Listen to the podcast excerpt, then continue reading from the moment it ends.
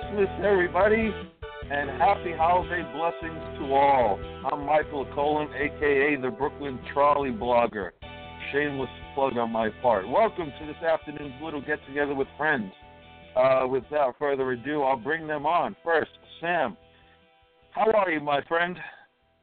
I am well. Another holiday season is upon us uh, and uh, I'm I'm going to be spending it with family, but also making some money. So I'm happy to be doing that uh, on this uh, Christmas day tomorrow. Excellent. Well, I plan on making this all inclusive. Just give me a second. Let's bring on our partner in crime, uh, Rich. Merry Christmas, buddy. Merry Christmas to you, Mike, and happy holidays to everyone. And um, yeah, you know, maybe the holiday season is the time when all Mets fans can get along because I know we we bicker on Twitter and we go back and forth with, you know, that's a stupid idea and why do you like that guy? But maybe we could step back and, you know, for a few days of the holiday season and just say we all work for the same team. Let's all get together and, and just enjoy it. So that that's my that's my soapbox. That being said, like you say, holiday season. I want to wish everyone a belated Hanukkah, uh, happy Kwanzaa and uh, to all you pagan Met fans out there, I want to wish you uh, a happy winter solstice and Yuletide greetings. And uh, otherwise, happy Tuesday, as Rich put it before the show. Uh, Sam, tell us about Hanukkah.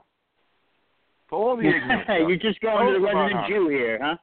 yeah, you got it, man. For all the ignorance out there, uh, and I, well, and I took that very I, happily. I guess, I guess for for uh, you know uh, uh, you know uh, Jewish for dummies as they say. Uh, um, with the Hanukkah holiday, basically the Maccabees, I believe, were fighting off the Romans. I'm not the best Jew to be asking this, guys, but uh, I'll, I'll do I'll do my best. It, it's been a long time since I've studied up on this, but basically the Maccabees were fighting the Romans. I believe they only had uh, um, oil for what was should have been one day uh, in, uh, of, of lighting the candles, and it it turned uh, into uh, eight days uh, of, of lighting the, the menorah, and that's basically where we get uh, eight days for Hanukkah. And I, I'm, I'm sure, you know, this is just my own personal uh, speculation on it and how it became uh, part of, of gift giving. I, I just, I have a feeling, uh, uh, you know, there as as re- as religions fight, they try to, uh, you know, keep in the PR, if you will. There's always there's always PR level uh, to all of this, and I think that the gift giving certainly had something to do with just the holiday season in general. Uh, Kwanzaa actually starts on the 26th, runs through January 1st. Uh, numerous uh, noble principles get observed throughout that time. And, and like I said, the winter solstice, uh, you know, after from here on out, out, excuse me, days start to get a little longer again. Uh, and otherwise, happy Tuesday. having fun with that at my own expense. Let's uh, delve right into this, boys. Enough with my nonsense. Uh, the Mets signed a catcher, Wilson Ramos. Uh, initial thoughts, Rich. Well, okay.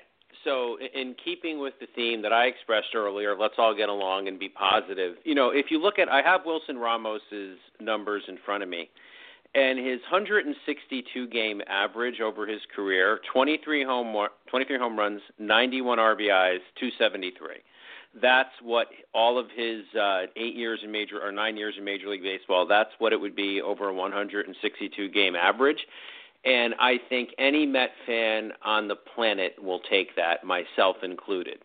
Um, if you look at last year, you know his total numbers were were not too far off of that. Um, you know he he this is a guy who's an offensive catcher. Um, he certainly puts up numbers in that category. You know, if we can count on him, even if it's 20 home runs and 80 RBIs, you know, a little off his 162 game projection or his 162 game average.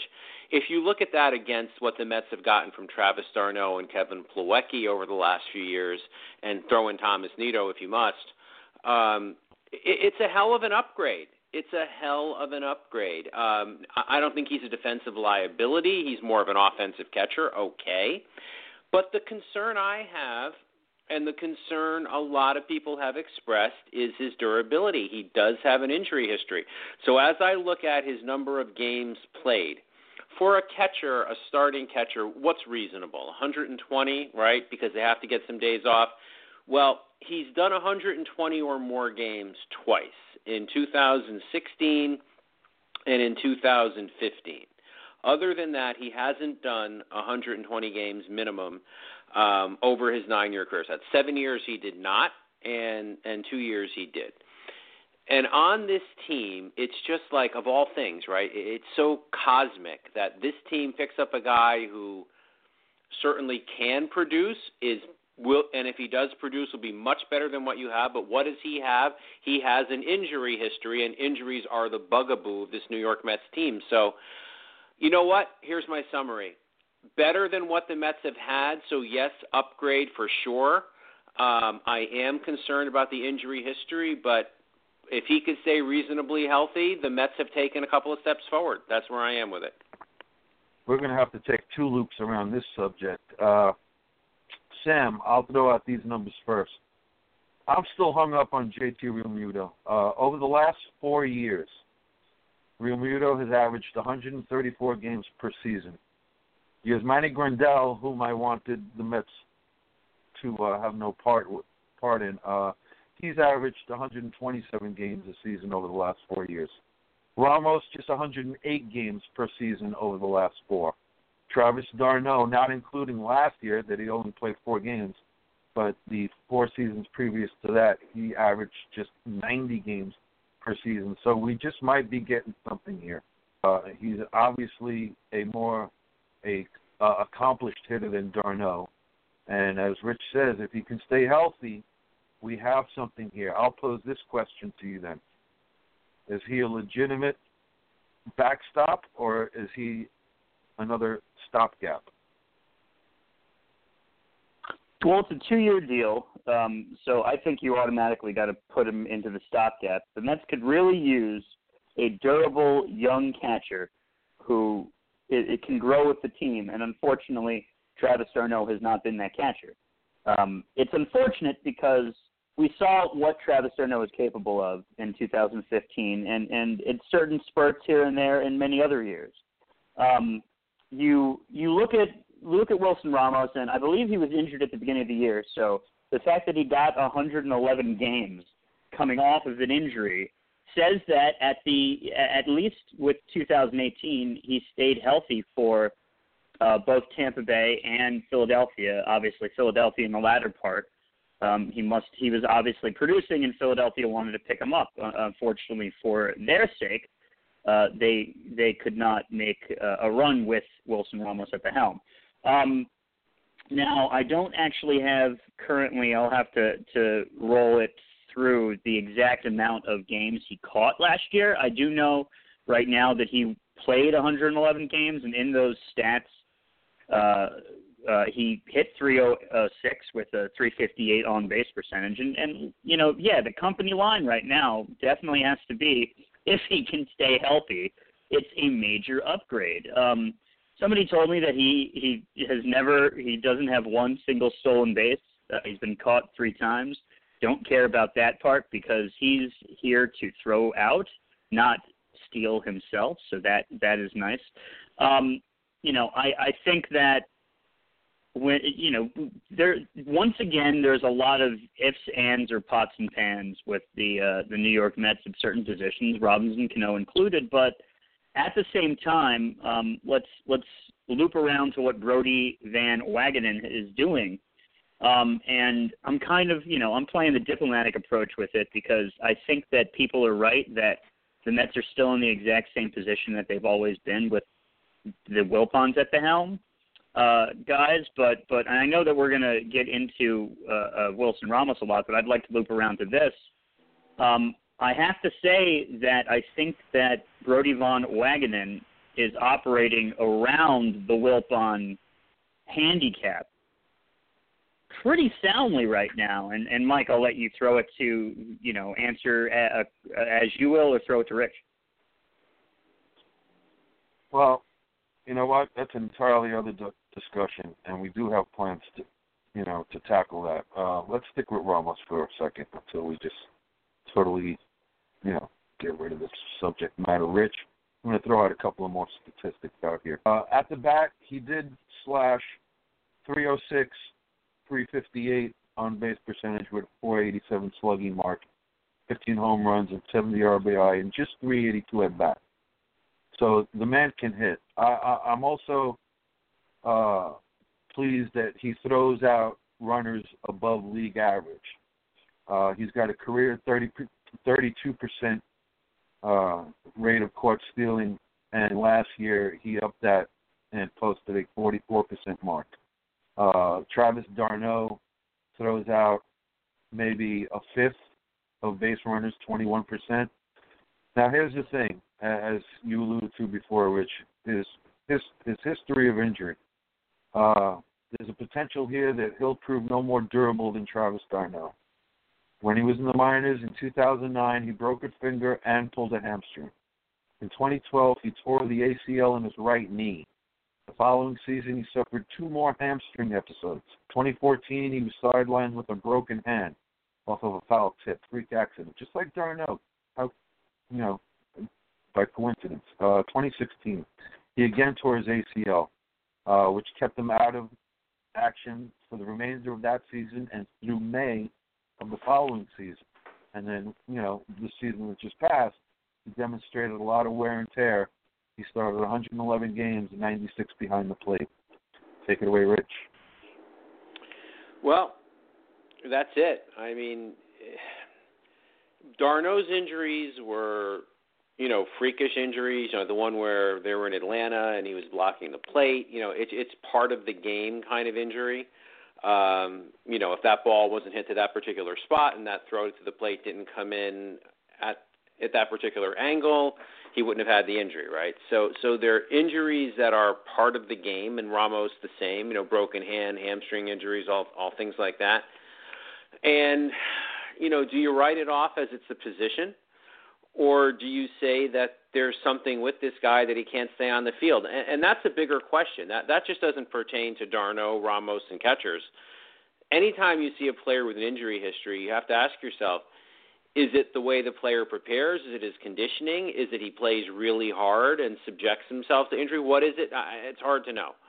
But what I do know is this: I do know that the Mets catching is a very important position. We've seen it and they're putting a lot of stock in a guy with an injury history because after Ramos, and I know we'll get to this later, you know, the Mets are shopping d'Arnaud and Plawecki, at least one of which will be gone, hopefully for a relief pitcher. We've all heard that.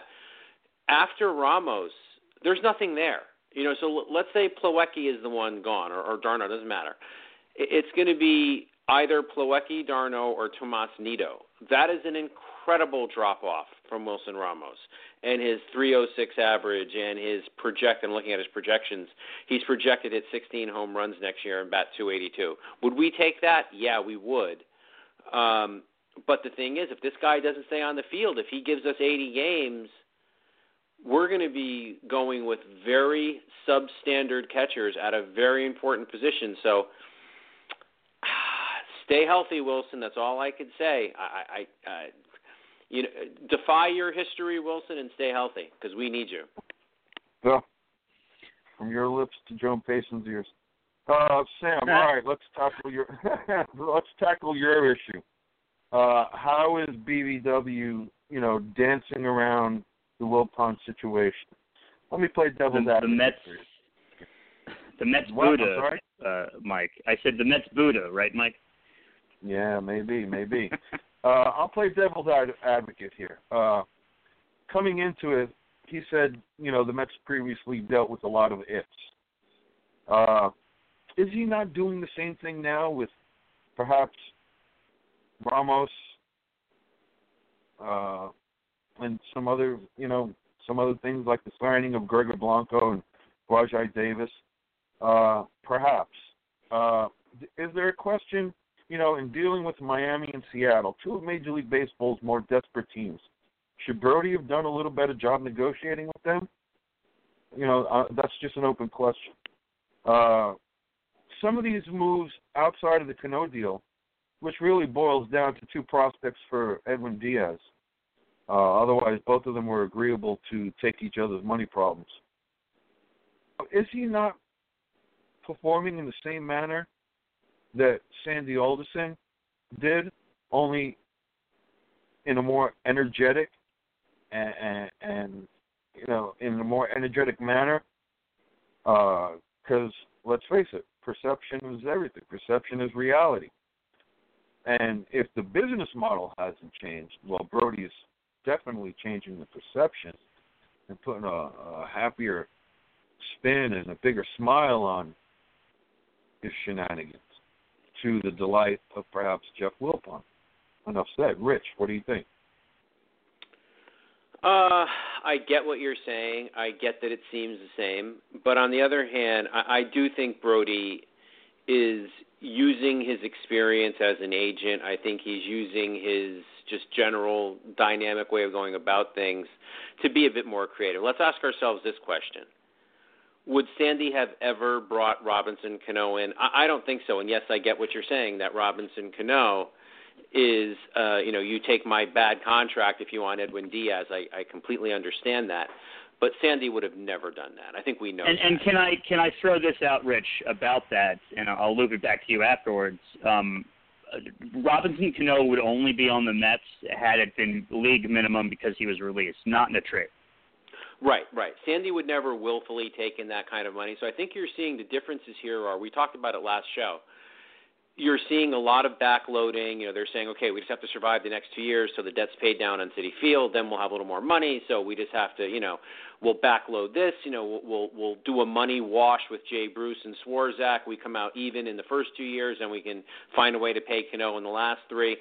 So they're thinking that way, as opposed to, oh no no no no, we don't take contracts like that. I don't give out more than two year contracts. Absolutely not you know, Sandy was very rigid about that. And and you know, your comment about Rajai Davis and Gregor Blanco, the difference to me is that Brodie has gone out and he's shopped in the big store. You know, he's brought in Wilson Ramos, he's brought in Cano, he's brought in Diaz. These are, you know, uh, these are three guys with all, you know, all-star histories.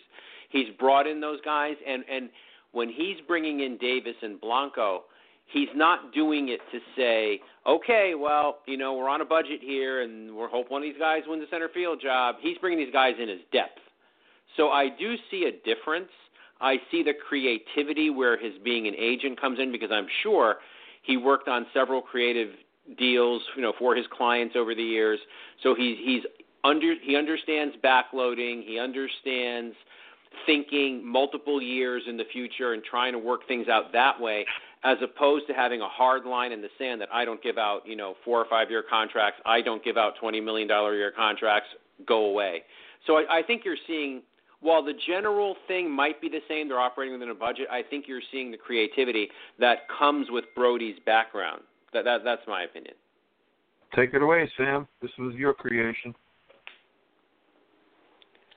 Well, yeah, no, I think that you guys hit the the nail on the head, and uh, we're all seeing the writings on the wall, if we know anything about the Wilpon situation, that they are staving off. They are trying to get as creative as possible and earn as much money as possible, while they're still a little bit constricted. And and and and a hundred, what is it, ballooning up to 160 million? We're talking about constriction, and they are spending money.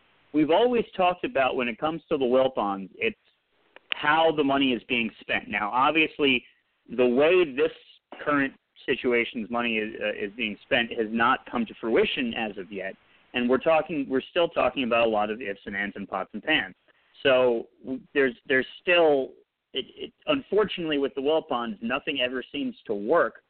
Um, but I don't think we've seen this level of creativity, at least with with a first entry. Maybe with the Omar Minaya entry, and and we understand we all know where that went uh, uh, now, and which is probably why he wanted to be a part of the Mets family. And we've discussed that he found his role within the Mets family. So um, I, I think that right now Brodie has uh, much more room to grow because when you think about it, Omar Minaya had been, and, and you've chronicled it plenty on here, Mike. Omar Minaya had been building towards that level within the ranks of uh, the front offices. Uh, whereas Brodie is coming in completely having built the ranks on an entirely different level. And like you just said, Rich, we're seeing a lot of that kind of creativity and, and the way to go about a major league roster, you know, from from what he learned during his agent days. I think we're seeing that coming to fruition. I couldn't tell you. I'm not. I I didn't major in law and I I didn't major in sports business management. So I couldn't tell you exactly how it's translating, but you know, uh, it it seems to me that that's some something other than bringing some of his clients aboard like Robinson Cano. I think that is what we're we're seeing. Uh, um, we're we're seeing the ability to get creative and and to your point, Rich, about Seattle. Um, I don't think he necessarily got fleeced. I think that if you're, you know, getting rid of a cost-controlled young player like that, you have to make sure that you are you are building for the future. And I I, I don't think everybody everybody wishes that we didn't have to give up major league talent, made possible potential quality, you know, superstar major league talent, but you know Seattle needs theirs too, and they've they've got uh, you know uh, baseball to run on the opposite side of this this coast. So uh, you know I, I wish them nothing but the best, but you know you gotta you gotta make moves. And when it comes to Edwin Diaz, I mean that that's when do you ever see the Mets? Speaking of talking about, forget about Robinson Robinson uh, Robinson Cano, excuse me. When do you ever see the Mets bring in a cost-controlled young player just coming off of an All-Star season like that? That is that is very rare to see the Mets do that. So that's definitely him getting much more creative about what to do about this problem. They what they what they end up doing afterwards is bringing in a free agent uh, Francisco Rodriguez and an injury, literally an injured, not even getting a a uh, a physical uh, JJ Putz. That's what that's what happens in other situations amongst the Wilpons, and and so there's definitely something different here, guys. Wow, JJ Putz is right up there with Duaner Sanchez. How unfortunate. uh, Rich, uh, center field is still an issue. I'll throw out four names and you run with it as you will. Juan Lagares, Gregor Blanco, Rajai Davis, and AJ Pollock. You know that that's a tough one, Mike, and I'll tell you why. Because we all like Juan Lagares. We all remember the great catches. You know, I have the bobblehead in my bobblehead connection collection of him pulling back a home run. You know, that that's the way they they depicted the bobblehead, and that's what Juan Lagares is. He's a phenomenal defender. Great has a great throwing arm, very accurate, and we like Juan Lagares. But all of that. But the truth is, he's making nine million dollars a year. Even though he hit about 330 last year in a very, very, very small sample size, about six weeks, um, we're not sure about his offensive prowess. Nine million dollars a year, and he has an injury history. So, do you want to go with Juan Lagares here? I don't. I don't. I don't trust him enough. I, I don't trust the bat. I don't trust the health. There are too many questions for me.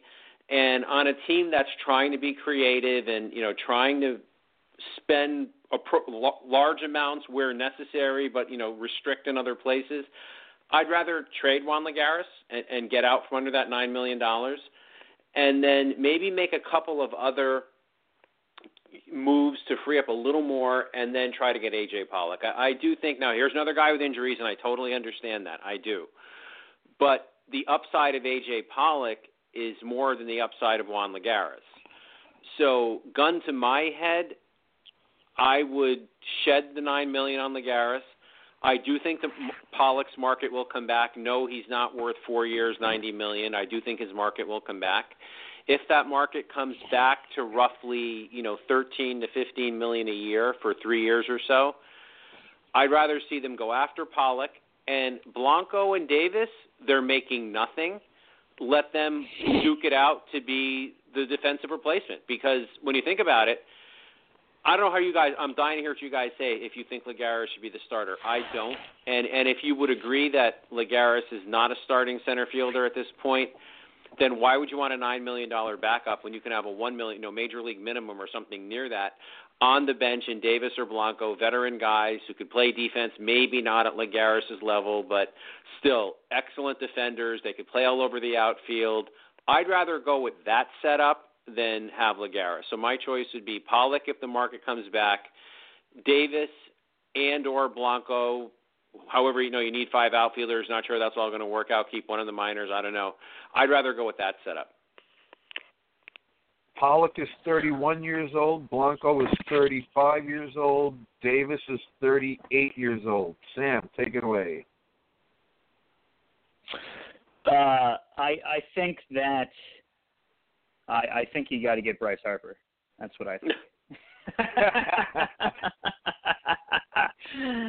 oh, I wish we weren't joking. But anyway, um, I I, I, I have to say. I mean, listen, I, I think that it could be a random surprise, you know, the Mets being the mystery team, blah blah blah, yada yada yada, that type of that type of thing, you know. Um, I, I don't think that the I think the Long Island City apartment is because he's about to be rich, and why wouldn't you want an apartment in New York City, even if you were living in San Francisco for the next eight years? Uh, I, I think there's many many different ways to speculate about why Bryce Harper got an apartment in in New York City. Uh, and um, but anyway, you know, I, I I think that going to the, the whole Lagares thing. Um, you have to use that asset on the trade market. I, I don't. I think it's like 95% to 100% what you have to do with that nine million dollars. And obviously, other people are going to have uh, issues with the injury history too. Um, but I'm sure there's a team out there looking for a defender like that, and and uh, yeah, like you said, there's some they're they're, they're up there in age and and, and some uh, some of those uh, players you just mentioned, but um, I think that you know AJ Pollock. I, do you really want to take another injury-prone guy on there? I mean, you know, we're talking about so many different possibilities, but he is signing depth le- depth left and right. Uh, so that that has to be a good thing. I mean, you know, Gregor Blanco has one of the most famous catches in history, I believe, saving a, a the last out of a perfect game. Can somebody correct me if I'm wrong here? My memory fails me at the moment. Um, I cannot confirm or deny that. All right. Well, I'm going to start searching for that, but I I, I think that um, I think that that's the direction you have to go. And let's also throw out there that they've talked about Travis d'Arnaud and Jeff McNeil getting reps in the outfield. Want to run with that one, Mike? Oh, but well, I, I think we've all made it perfectly clear. We hate when the Mets play people out of position. Uh, but we'll segue. We'll cycle back to Bryce Harper and Rich BVW. Cycling back to him as well.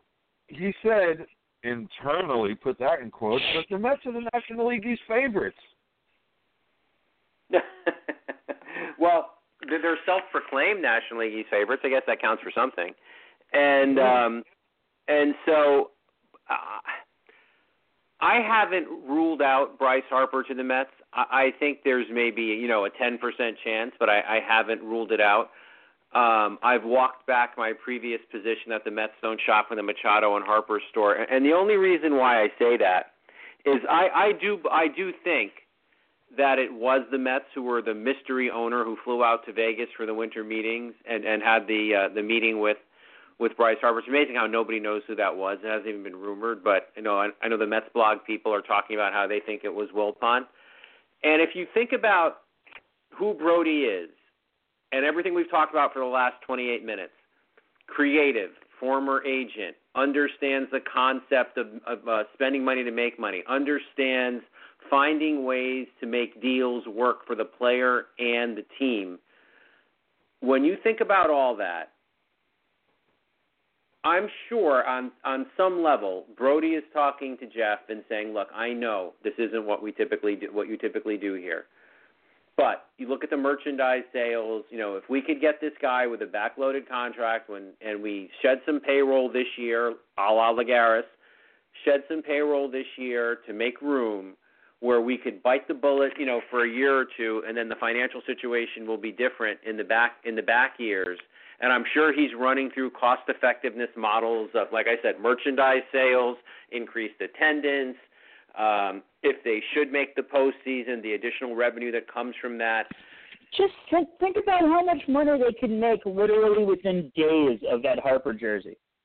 Well, right around the nation, not just in Metsville.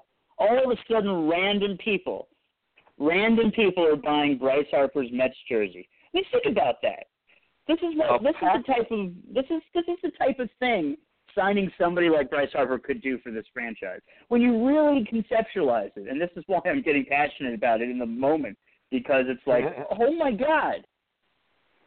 A packed upper deck would pay for his contract. It, it would, and that's what I think is happening. What the hell do I know, right? I'm a fan, but but I, I really believe that the Mets are being quiet about it, and you know they're they're subtly you know bringing in like um, low cost players and like like Hart like uh, Blanco and, and Davis, trying to get rid of trying to get out from under some contracts. Like Sam was saying, I guarantee you Lagares will be will be traded. That's nine million right there. So if Harper is you know thirty million in year one, you've saved a third of it right there. You try to get creative around the periphery. You know, however much d'Arnaud was making, you get rid of him. And uh, now, yes, granted, you have Ramos, but the thing is, Brodie understands that stuff. You know, he'll he'll find a way.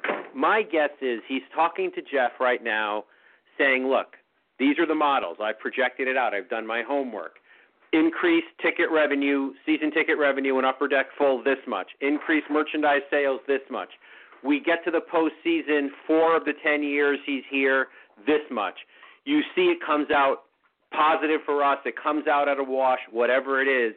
Um, but that's in my heart of hearts, I believe what's happening now. I don't think the Mets have walked away from the idea of Bryce Harper. I think you have a creative agent who is trying to convince a reluctant owner of a creative way to do this and using all the cost projections out there to find a way to make this palatable to the Wilpons. Whether or not it ever becomes that, I don't know. Like I said, I'm holding out a 10% hope. I don't think it's likely, but I do believe that's what's happening. And could you imagine the reaction, like Sam was saying? Bryce Harper jerseys flying off the shelves, not only in the New York area, but everywhere. And then spring training is packed every day. Everybody wants to see Bryce Harper. Everybody's wearing a Bryce Harper jersey. The Mets become the talk of baseball. It would be something. I'll tell you what, it would be something. Well, with 50 days left till pitches and catches, Sam, you're right about jersey sales and whatnot fans would just be raging with anticipation for the season to start. Raging, just absolutely raging. I mean, like I, it, it, you know, when I was saying no to Bryce Harper and Manny Machado, and I just, I just, I just don't think Manny Machado has the same baseball umph. I mean, they've been really propping Bryce Harper up for a very long time uh, within the ranks of baseball. I mean, he's all over the T-Mobile commercials. He's all over, uh, you know, Gatorade, other places uh, and and not just Bryce Harper. You know, who who knows what kind of Bryce Harper deals that that uh, play in the the D.C. area uh, that have nothing to do with the Washington Nationals. These are all with Washington Nationals and Major League Baseball licensing out not just Bryce Harper but also their entities. So we're not just talking about Bryce Harper and and what comes along. We're talking about a very much baseball endorsed player. And not to mention the rivalry, which is even you know talking about uh, him, the Mets just you know after after basically Bryce Harper was the hope and dreams of the Nationals franchise, and they never made it past the first round with him. Um, you know, and I've speculated on him being involved in that, you know, partially being the reason in some fashion because of his attitude, but maybe it was just an overall bad marriage uh, that just didn't didn't work out. But when you like, just it, it's really daunting on me what this could do for both maybe even Bryce Harper and just Major League Baseball and the Mets. I mean, it it it could be major, and I just I I really want the Wilpons to understand this. Let's uh let's have a little bit of fun before we part ways and get back to our families and friends and get on with this holiday. Uh, Matt Harvey signed a contract at the Angels. Your impression's rich.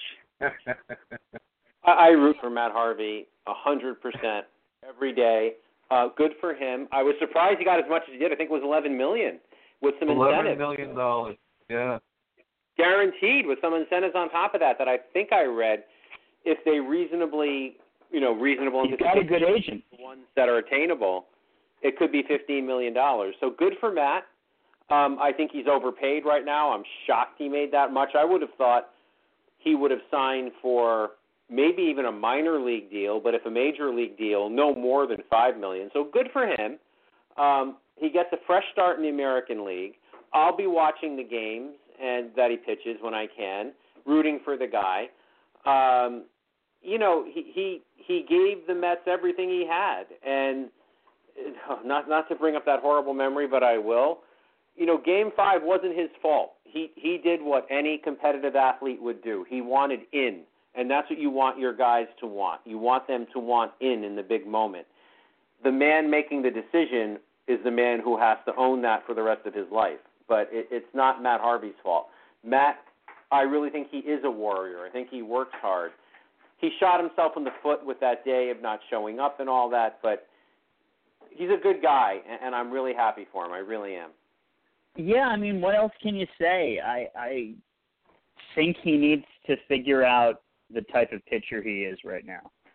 I he just he is still trying to be that that fastball warrior and he's not that guy anymore and he he needs to yeah, figure out what he's going to be going forward. Of course, I'm rooting for him. I always love seeing Matt Harvey pitch well. It, it's always fun to see Matt Harvey pitch well, but right now everybody eventually catches up or he gets out of his shell. I mean, let's let's go back to that first game and something we were so impressed with and and he was in the 5th inning and he he had the bases loaded and at no point did it look like he was sweating and he got out of it unscathed. And that was the first time we saw Matt Harvey. And he had plenty of that when he was at his best. Now he still had that fastball. This was pre Tommy John and and the um, thoracic outlet syndrome, and uh, you know he's just not going to be that that kind of strength anymore. Uh, so he needs to figure out exactly how to own the moment. Don't be Mike Scott with scuffing the ball, but figure out how you're going to get a little bit more movement on the other stuff. Rich, uh, Merry Christmas, Bobby Bonilla, still collecting money from the Mets. you, you know, and I think that's what people who are hesitant for long-term contracts and and whether you're a fan or whether you're in baseball, they point to things like that. You see what happens. You know, Bonilla had. It would be hard to argue he had any good seasons as a Met, and um, and you're paying him, you know, 20 years after he retired. So that's why you don't give out long-term backloaded deals, and I, I understand that.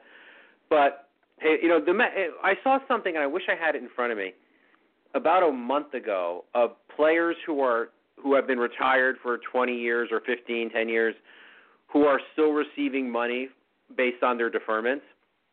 I'm not sure if you guys saw that, but the list is very extensive a lot of teams are like I think maybe almost you know two thirds to three quarters teams in baseball are still paying people who haven't played for them or ten or 15, in ten or fifteen years. So, you know, the Mets are the ones that that get trashed for it, and maybe as well they should. But it, it's not like this weird, unique thing that the Mets did. Uh, I only the, the, the, the Mets the Mets get trashed because it's Bobby Bonilla. Well, right, and I saw the names though but I saw the names and who's paying them, and I've got to find it and get it to you guys because it, there are Bobby Bonillas everywhere, and everybody's paying them. You're like, holy shit, I forgot this guy played for them. This guy was hurt most of the time. He's still getting paid. It was an eye opener. I'm going to find it and get it to you guys. oh boy, uh, let, let's just get right to the final word here, guys. Uh, and like I said, wrap this up and get back to our festivities. Uh, Sam, your final word. Um, my final word is is happy holidays. Um, whatever happens in 2019, you have to hope and expect that it's going to be better than 2018. And uh, for for my mind and for the Mets mind, one way or the other, the collective Mets mind. Merry Christmas and happy holidays, everybody. Rich. 50 is my last word. We talked about it earlier. 50 days till pitchers and catchers. I go through this thing basically every off season where when the season first ends, uh, it's like when the dentist said, "Oh, I think we're done drilling," and you have that, "Oh, thank God, you know, it's over," because it's been painful the last couple of years. But then I start to get to a point where I'm really anxious, and I'm at that point now. I think it's partially because it's been a long time without baseball, by at least by my calculations. And I am pretty excited about what the Mets have done. So 50 is my last word. 50 days and counting till we'll get some pitchers and catchers. Nice. Happy holidays, fellas. Joy to the world, peace on earth, goodwill towards men and women. Uh, it's been a pleasure speaking with you today on this uh, holiday eve. Thank you again. Thank you for all all those of you listening out there. Uh, enjoy your holiday, enjoy your families, enjoy your friends, and uh, we'll speak within a week, hopefully, and we'll wrap up the year that was. Gentlemen, good afternoon, and ultimately good night. Enjoy. Let's go Mets. Happy holidays. Let's go Mets. Let's go Mets.